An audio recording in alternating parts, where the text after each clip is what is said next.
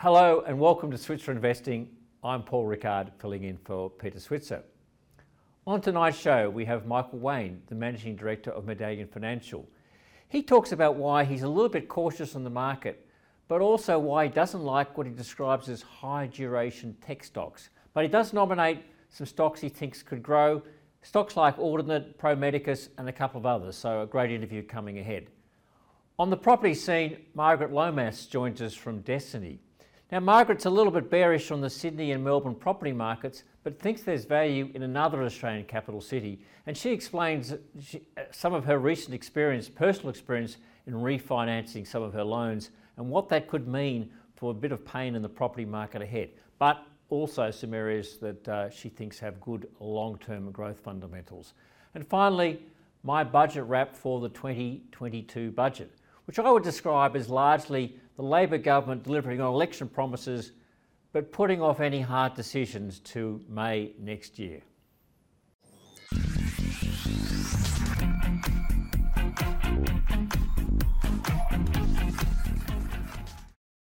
I'm joined by Michael Wayne, the CEO and Managing Director of Medallion Financial. Michael, welcome to the program. Thanks for having me. Let's start with the two things that are sort of happening in markets at the moment. One is we've seen US bond rates fall. Uh, back to 4%. And, yeah. and, we've had a, quite a big rally in the United States. And yesterday we had uh, some inflation data in Australia, which the market sort of just brushed aside.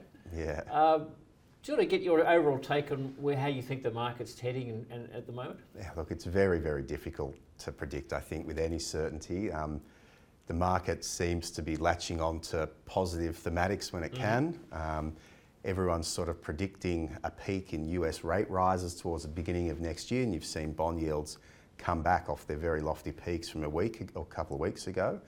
Uh, so we're starting to see a little bit of momentum pick up again. Um, however, it's very difficult to say whether or not that will last. Um, it's very common that we see these bear market rallies throughout an ongoing bear market. Um, we would also expect that you know corporate earnings start to roll over, like we're starting mm-hmm. to see in the US. We saw some interesting figures out of Meta and. Yep. And out of Apple and, and Alphabet, which owns Google. Meta was after the market closed That's last right. night in the States, but it was off about 15%, That's I think. right. Uh, so those big tech names in the US are, are showing signs of earning weakness.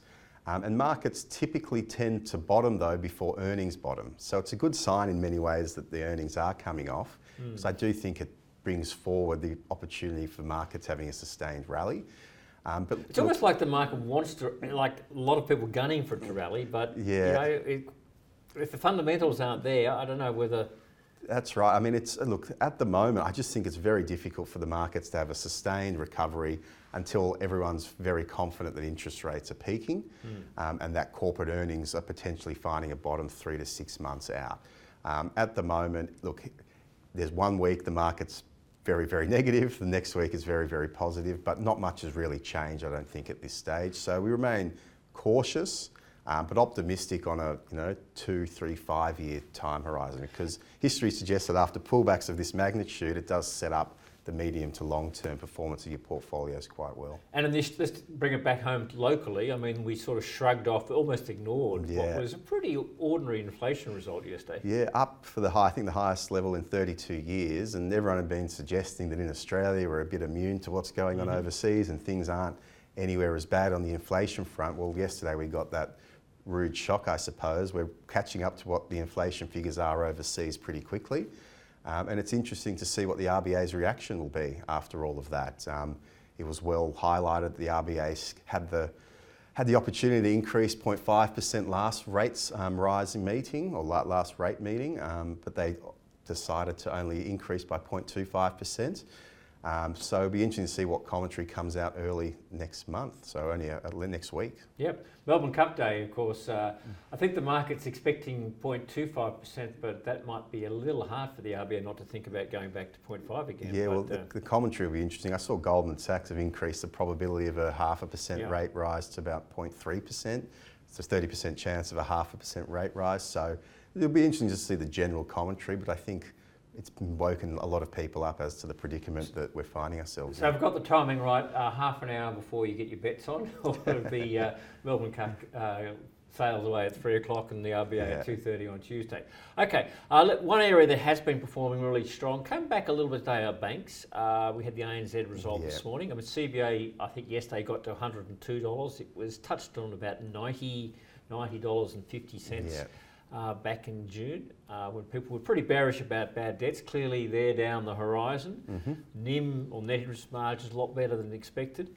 Uh, any thoughts about what's whether the banks have sort of run their course a little bit, or do you think it sort of as we go into bank reporting season, um, the market will reassess the I opportunities there? they've definitely been a bastion of strength. They've held up remarkably well, really, over the last 12 months when there's been a lot of turbulence under the surface in, in other areas of the market. Um, I think it's a situation that in the short term, the conditions for the banks are actually quite good. Interest rates have gone up very, very quickly, and it's given them an opportunity to get those net interest margins up and their profitability up. Um, that number from you, um, ANZ today, in terms of the, the cash earnings growth or cash profit growth, was very, very good. Like 5% growth has been actually Yeah. very good relative to recent years. I think the question for the banks is looking out maybe, you know, 12, 18 months, two years. If these interest rates really start to bite the economy, um, then you could see the banks again come under pressure because it's just very difficult to see that in this sort of environment where everyone's already quite leveraged, um, whether credit growth can keep going um, at the same rate that we've become used to in recent years. It just seems very unlikely.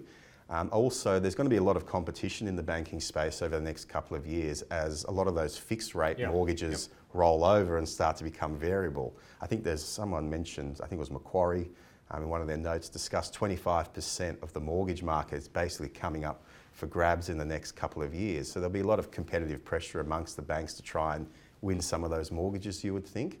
But I struggle to get too excited about the banks medium to longer term just because I don't think the credit growth's going to be there. It's going to constrain their earnings growth. Return on equity's been a bit of an issue for the banks for some time, and I don't think that's going to improve much either. Uh, and looking at the banks generally speaking, there's a lot that they still need to spend um, and, um, on technology and improving their, their back end systems and their offering to clients. So, yeah, um, look, we're neutral on the banks. A lot of our clients hold some of the banks. We hold CBA and, and um, Westpac. Uh, they're good dividend payers, but we don't think that there's that much growth in them Okay. going I forward. want, I want to come to where you think there's growth, but just finally, Macquarie's out tomorrow. It's Yes. a different sort of bank. Uh, it's an investment bank, and uh, has, market's been a bit down on of, of late, um, Yeah. but just started to rally in the last couple of days. Macquarie has a habit of out surprising. yes. Uh, what do you think thoughts on Macquarie Yeah, look, of tomorrow's report? We hold Macquarie for clients. It's been a good performer um, over the last five years or so. It's done a very good job in diversifying its business model compared to the bank it was or the investment bank that it was in the GFC, for instance. It's a lot more diversified, has a bigger exposure to annuity type businesses such as funds management. Um, the big driver for Macquarie, I think, in recent times has been their commodities business. We've seen that sort of dislocation in the commodities market, and that would help that trading part of the business. Um, their asset management business has been sort of buffeted by the falling Aussie dollar. Um, so they've got a lot of assets under management these days that's denominated in US dollars. A falling Aussie dollar has actually boosted up that um, assets under management in Aussie dollar terms, or at least supported it in a falling Yeah. market. Um, they're also quite big in the mortgage space. They've done a very good job in establishing themselves as a real player amongst the big four and, and some of those regional banks such as Bank of Queensland and Bendigo. Um, but again, it's going to be very difficult for them to keep maintaining the growth Yeah, in that yeah. space because there will be a lot of competition, I think, for mortgages in the years to come as those, those fixed rates move on to variable. And they've had trouble, I think, uh, you know, actually being able to service uh, Yeah. some of the clients they've been taking on. Anyhow, that's out tomorrow. I think, the, as I said, the habit is, uh, or the tradition with Macquarie to our surprises. So don't Yeah. I'd be expecting something better tomorrow. Let's move on to where you think there are growth opportunities. Let's Mm-hmm. go to a couple of stocks that uh, aren't banks, because the Yes. banks. Yeah, this market has it's been quite punishing on some of the small and medium cap companies, Yeah, and, and banks and the majors resource companies have held up pretty well. But let's let's go to where you think the growth Yeah. opportunities are. It's hard at the moment because we've basically done all the selling of the things that we want to sell, but we're not really game enough to Yeah. pile in to the opportunities that we see as long term, just because we think the markets are a little bit a bit jumpy. Um, but look, our preference at the moment would be to avoid long duration cash flow businesses Yep. or long duration earnings businesses, and they're the companies that have a very good story, um, but the revenues, oh, sorry, the cash flows and the earnings aren't meant to kick in for two, three, four years. I think the So that's some of your startup techs That's and, right. and even in less mature tech companies Yeah, where the revenue's in the never never and uh, yeah. you know they're growing like crazy, right? And that's the stuff that the market's been very harsh on. Yeah. The companies that might have a good story but just don't have anything on Yep. paper at the moment to back that up. So our preference is for short duration earners, Okay. short duration cash flow well, let's go to a couple of generators. those if we. So companies like um, realestate.com, Seek, I think have good long-term prospects. Um, they've still got a lot of growth. They've got a lot of investment in international markets, which are, in the case of Seek, the revenue they're generating from overseas was almost as big, if not bigger, than what they're generating in Australia. Just it's not as profitable yet. Um, um, if you look at um, some of the, the tech names, we do think that there are some very high quality tech names that are being beaten up a lot. Something like an Audinate, for instance, um, had a very good update just a couple of days ago. That's So that's that's uh, that's 88. Audinate in 88. the. y- Yep. so it's in the um, the audio digital space, and now they're moving into the visual digital space. And basically, it's a protocol that's embedded into different electronic goods and allows them to communicate without the need for cords and cables. Um, it's a, a very very powerful tool. It's being embedded in you know companies like Bose, Toshiba, these sorts of electronic companies. And I think about 80% of all new electronics coming to market incorporate this Audinate protocol. Um, they're growing at, I think, 10 to 15 times the nearest competitor. Um, so that's a business that we like long term, and that's about to turn cash flow positive in the next sort of year or so. Um, so look, there are definitely pockets of the market that are looking a lot more attractive than six, 12 months ago, but I do think it's still a little bit premature to be piling in um, to those out and out growth names. And another besides Audit, just a second in that category. Um, in the tech space, look, we think that something like um, Pro Medicus had a very good update in August. Um, so Pro Medicus is sort of a health tech hybrid type business. They provide imaging software. Um, they've won a lot of contracts, particularly with the academic hospitals in America. Um, and it basically saves a lot of time because these are very, very dense images that doctors are able to generate in a short space of time, which helps um, in diagnosing certain things.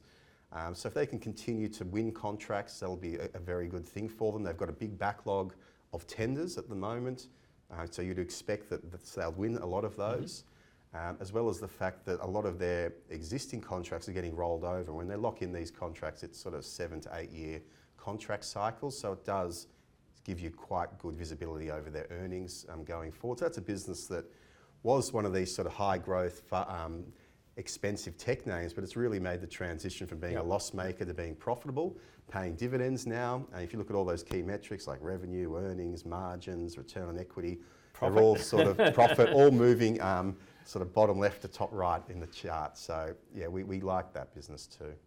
Okay, well, Michael, noting your overall caution on the market, Yeah. your caution about uh, what are almost long duration type style uh, assets, and uh, I think some interesting comments about Pro Medicus and uh, Audinate. That was uh, Michael Wayne, the Managing Director of Medallion Financial.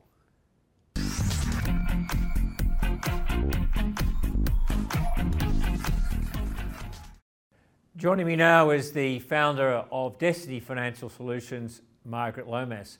Margaret, thanks for joining us. Thank you for having me. Look, let's start with the sort of the property market as a whole and the impact of, of higher interest rates. We've seen the Reserve Bank perhaps signal it's not pausing, but perhaps the pace of increases is slowing down to 0.25%, uh, and maybe another increase due on, on Tuesday. Uh, do you see the interest rate increases really ha- really having a big impact on the market? Look, unfortunately, I think the impact that we're seeing on the bigger markets like Sydney and Melbourne at the moment are probably more due to the media attention given to those interest rate rises. And the reason I mm-hmm. say that is that there's certainly not been enough time for the impact of those interest rate rises to bite when you consider that over the past two years to three years, fixed rates have been so good that we had a significant number of people fixing their rates, either going into a loan mm-hmm. with a fixed rate or fixing an existing loan. And a lot of investors also did fix their interest rates. And that was really the first time in a very long time that I'd seen so many people fixing rates. And it was really also the first time ever that I'd advise people to fix a rate. Yeah. Because prior to that, a fixed rate would be fairly short term. It would be normally worse than the variable. We weren't in these fluctuating interest rate times, and a fixed rate generally set you worse off than a variable because you were paying more even if the variable then started to go up. You paid more at the beginning of that fixed rate than a variable and you lost out overall. So we did see a significant number of people far more than ever before fix their interest rates a lot of those people are just starting to come off those rates mm. now. I know that 10 of my own loans came off fixed rates in October, and I've got another 10 or so coming off in March. So for me, and for many people like me, the rate of my interest went from a 2.2 interest rate to mid fives yep. overnight. Now, even for me, who's right at the end, I guess, of my acquisition in my property portfolio phase and looking at some stage to maybe sell down some, it's a really big impact on my finances. It's a massive impact that 3% interest rate rise on a P&I loan or on 10 P&I loans, soon to be 20 of them. So I guess we haven't really seen the impact of those interest rate rises. And at the moment, the impact that we're seeing in the property markets that we're seeing it in, and it isn't all property markets, it's really at this stage mostly in Sydney and Melbourne, is more a result of people being frightened by the headlines than it is a result of people um, actually feeling the pain of those interest rate uh, rises. And I just wonder if by March, when we'll probably see a whole lot more uh, fixed rates coming off and going into variable, I wonder if by then the Reserve Bank will start to have seen that, you know, it's been a big blow to everyone and they might even start slightly cutting rates again around about March. Yeah, I mean, it sounds like you're a little bit cautious still on the bigger markets. I mean, I guess, uh, you know, on the one hand, it has an impact. The higher interest rates means people can borrow less money simply because the serviceability goes down. But yeah. for the existing owners and investors in property who haven't really had to see the, the pain of, of the higher interest rates, that's still to come. Uh, and maybe that might put a bit more I won't say supply into the market, but might make a few people keener to uh, to, to, sell some property. So yeah, you're, you're I, still cautious, if I read that correctly. Is that, is that right? Yes, and and I think the point that you make is is a very valid one. At the moment, the only impact that we're seeing happening are for those about to buy. So those about to buy aren't able to afford to buy to spend as much. Therefore, anything in, say, the Sydney and Melbourne market over around the $800,000 mark is being impacted by not having as many people wanting to buy. But we haven't seen the increased listings yet from people unable to hold any longer. Yeah, yeah. So people who got into the markets paid 800, 900, a million in Sydney and more, um, and thought that they could afford it they borrowed to the hilt. We did see a significant number of 90% loans during that time as well. And I can remember being very worried about that at the time, thinking, well, if interest rates do go up, and it was certainly forecast a little while back that they would, we're going to see all of these people suffering from mortgage stress. So, what we'll see happening around the same time that all of these people come off the, their fixed rates is I think we'll see a flood of listings into those bigger markets, mm-hmm. Sydney and Melbourne, parts of Brisbane. But I think other markets are then going to be the happy recipient of those investors who still want to invest because, and a lot of them remember, couldn't invest before, but now they have a lot of equity in their homes that yeah. they have gained as a result of this boom. So they're going to be looking for those markets that they can afford to invest in quite safely without feeling the heat of further interest rate rises. I think there's that that's going to still be the Brisbane, Perth, and and and Adelaide markets. So I want to come to those other markets that you like. And I know that you always talk about it's not one property market; it's a market of a million different homes. So there are mm-hmm. always good places to look at. But just before we put away the question of interest rates, the other side of that, of course, is rents. So we have seen some very strong increases in, in, in, rental growth in, in, a number of the markets. I mean, is that to some extent cushioning uh, the impact of higher interest rates for investors? Uh, yes, and that is the best thing for investors. Obviously, not for tenants because tenants have to find the money. And if we take a step back and, and consider why we had those increases in the rents and and um, you know we saw it happening in many many markets all at mm. once we have to remember that we went through a period of time where you could get a loan for 1.9% that for many renters was an amount significantly less than they were paying as rent even before rents started to increase yep. because rents are generally three in, in the bigger cities they're generally about 3% of property value some areas four, some areas two and a half, depending on how high the value of that property is. Mm-hmm. So we saw a lot of renters who suddenly could borrow money at 1.9%. Yeah. What they were paying on their mortgage was less than they were paying on rent. So we then saw a lot of renters moving into owners, which then reduced the rental pool. And so investors then were able to put up their rents because rentals became very tight during that time. So I think we would expect to see a reverse of that pattern yeah. come around once we start to see those rates really bite hard. People can no longer afford to um, buy the homes. More of those homes that then get sold, potentially at fire sale values, if yeah. people really are hurting, will be snapped up by the investors. And then we go back to the supply factor increasing for investors um, or, or, for, for renters, more supply, and therefore uh, rent uh, landlords have to compete and start to drop their rents again.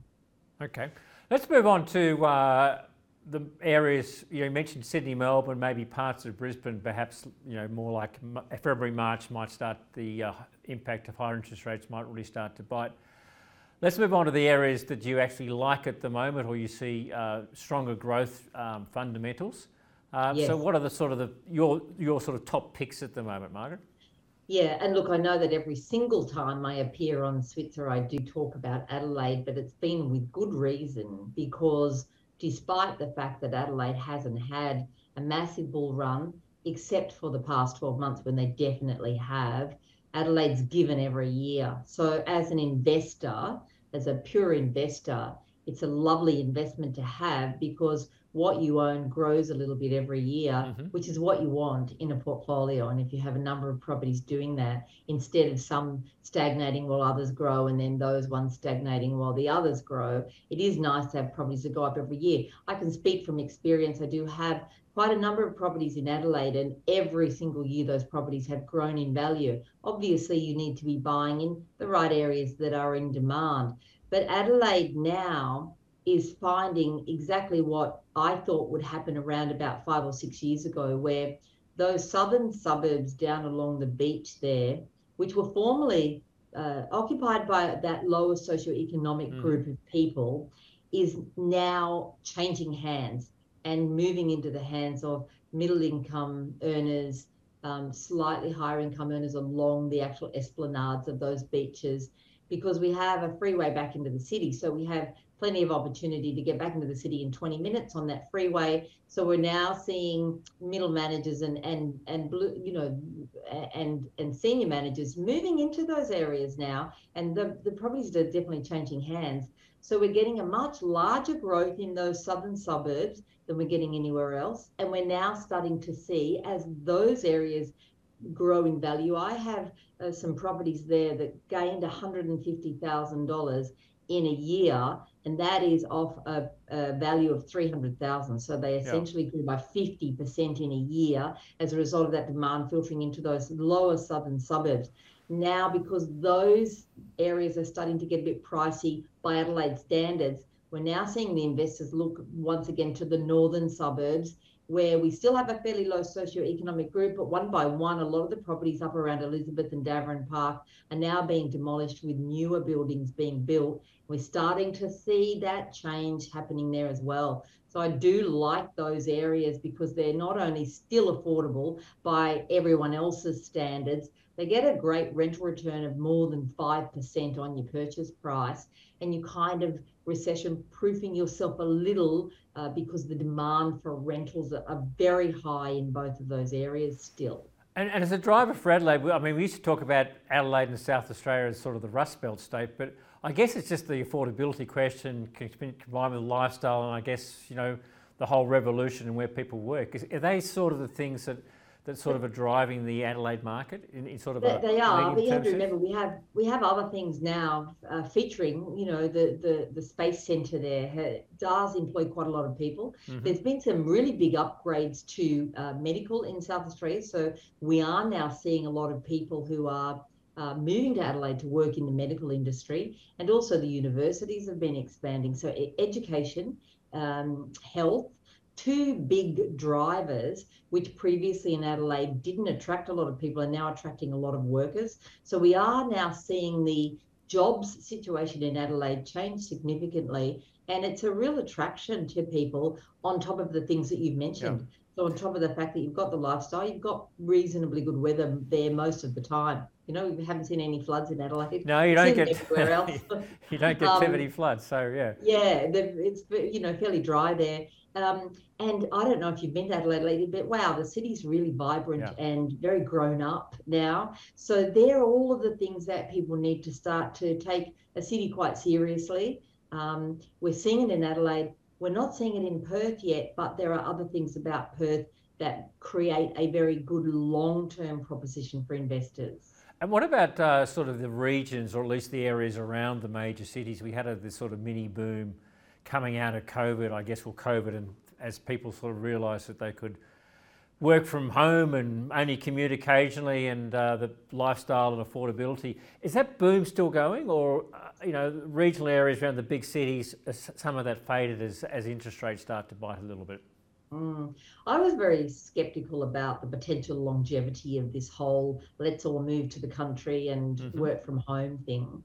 And I think what happened is while initially employers found great productivity from those people who worked at home. I think the workers from home loved it for a while, and now a lot of them are saying, "I think I need to go back to the office." Yeah. Uh, you know, get away from the kids. I'm seeing them too often now, and you know things like that. So I do honestly believe that that entire work from home thing, while it's still happening, I think it's happening not as much as people think that it's happening, uh, and I think it will continue to decrease and I don't foresee a lot of other drivers at the moment in some of those regional areas. Having said that, if it's a regional area that is in a commutable distance to the city, then I think it's probably going to be okay. There are parts of Adelaide that haven't taken off yet that Adelaide people will start to realize they have to move to mm. as everything else becomes more expensive. So if we get far down south past Aldinga Beach and O'Sullivan's Beach and start going a little bit south from there. By our standards, it's still probably only a 40 minute drive back to the city. Still a little far for the average Adelaide person to be able to cope with, uh, but that will come. So I think there's some regional opportunities in some of those areas and some parts of Melbourne as well and Brisbane that have that one hour commute back to the city and I think there, if you draw that one hour circle around those capital cities, you'll find some areas that are still affordable, getting fairly good rents, and have potentially good infrastructure plans in place. And they're going to start really trying to attract in the population from the overcrowded cities and the overpriced cities. Yeah, and I guess I guess the key there is infrastructure. Uh, you know, in place or about to happen rather than in the never never. That's probably a very key driver there, correct? Yeah, and, and, we need to consider the budget, which has said that they're taking some money out of infrastructure. Now, we have to remember that money taken from infrastructure for this budget will be money taken from um, proposed infrastructure. Hmm. Anything that's already funded will go ahead. And that's always a key thing for investors to understand when they're looking at an area it's no good to say, well, they're talking about a bridge, and when yeah. that bridge goes in, it's going to change everything. It's only if that bridge now has the funding and if that bridge significantly reduces commute times. Um, we have to understand that some infrastructure, like a new football stadium, doesn't necessarily increase the population, uh, yeah. uh, and you know, not all infrastructure is the same. Well, Margaret, thanks for joining us and sharing those uh, terrific insights, both about interest rates, and I think you're right about uh, you know, the, the impact really hasn't been felt, but uh, also uh, some comments there about uh, some opportunities in Adelaide and some of the, uh, the one hour zone around the major cities. That's Margaret Lomas, the founder of Destiny.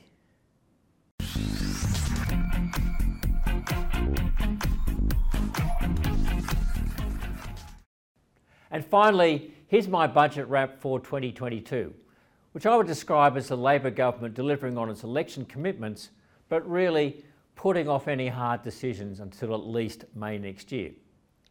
One thing I didn't cover is the muted change to off market share buybacks, which was announced as part of the taxation package.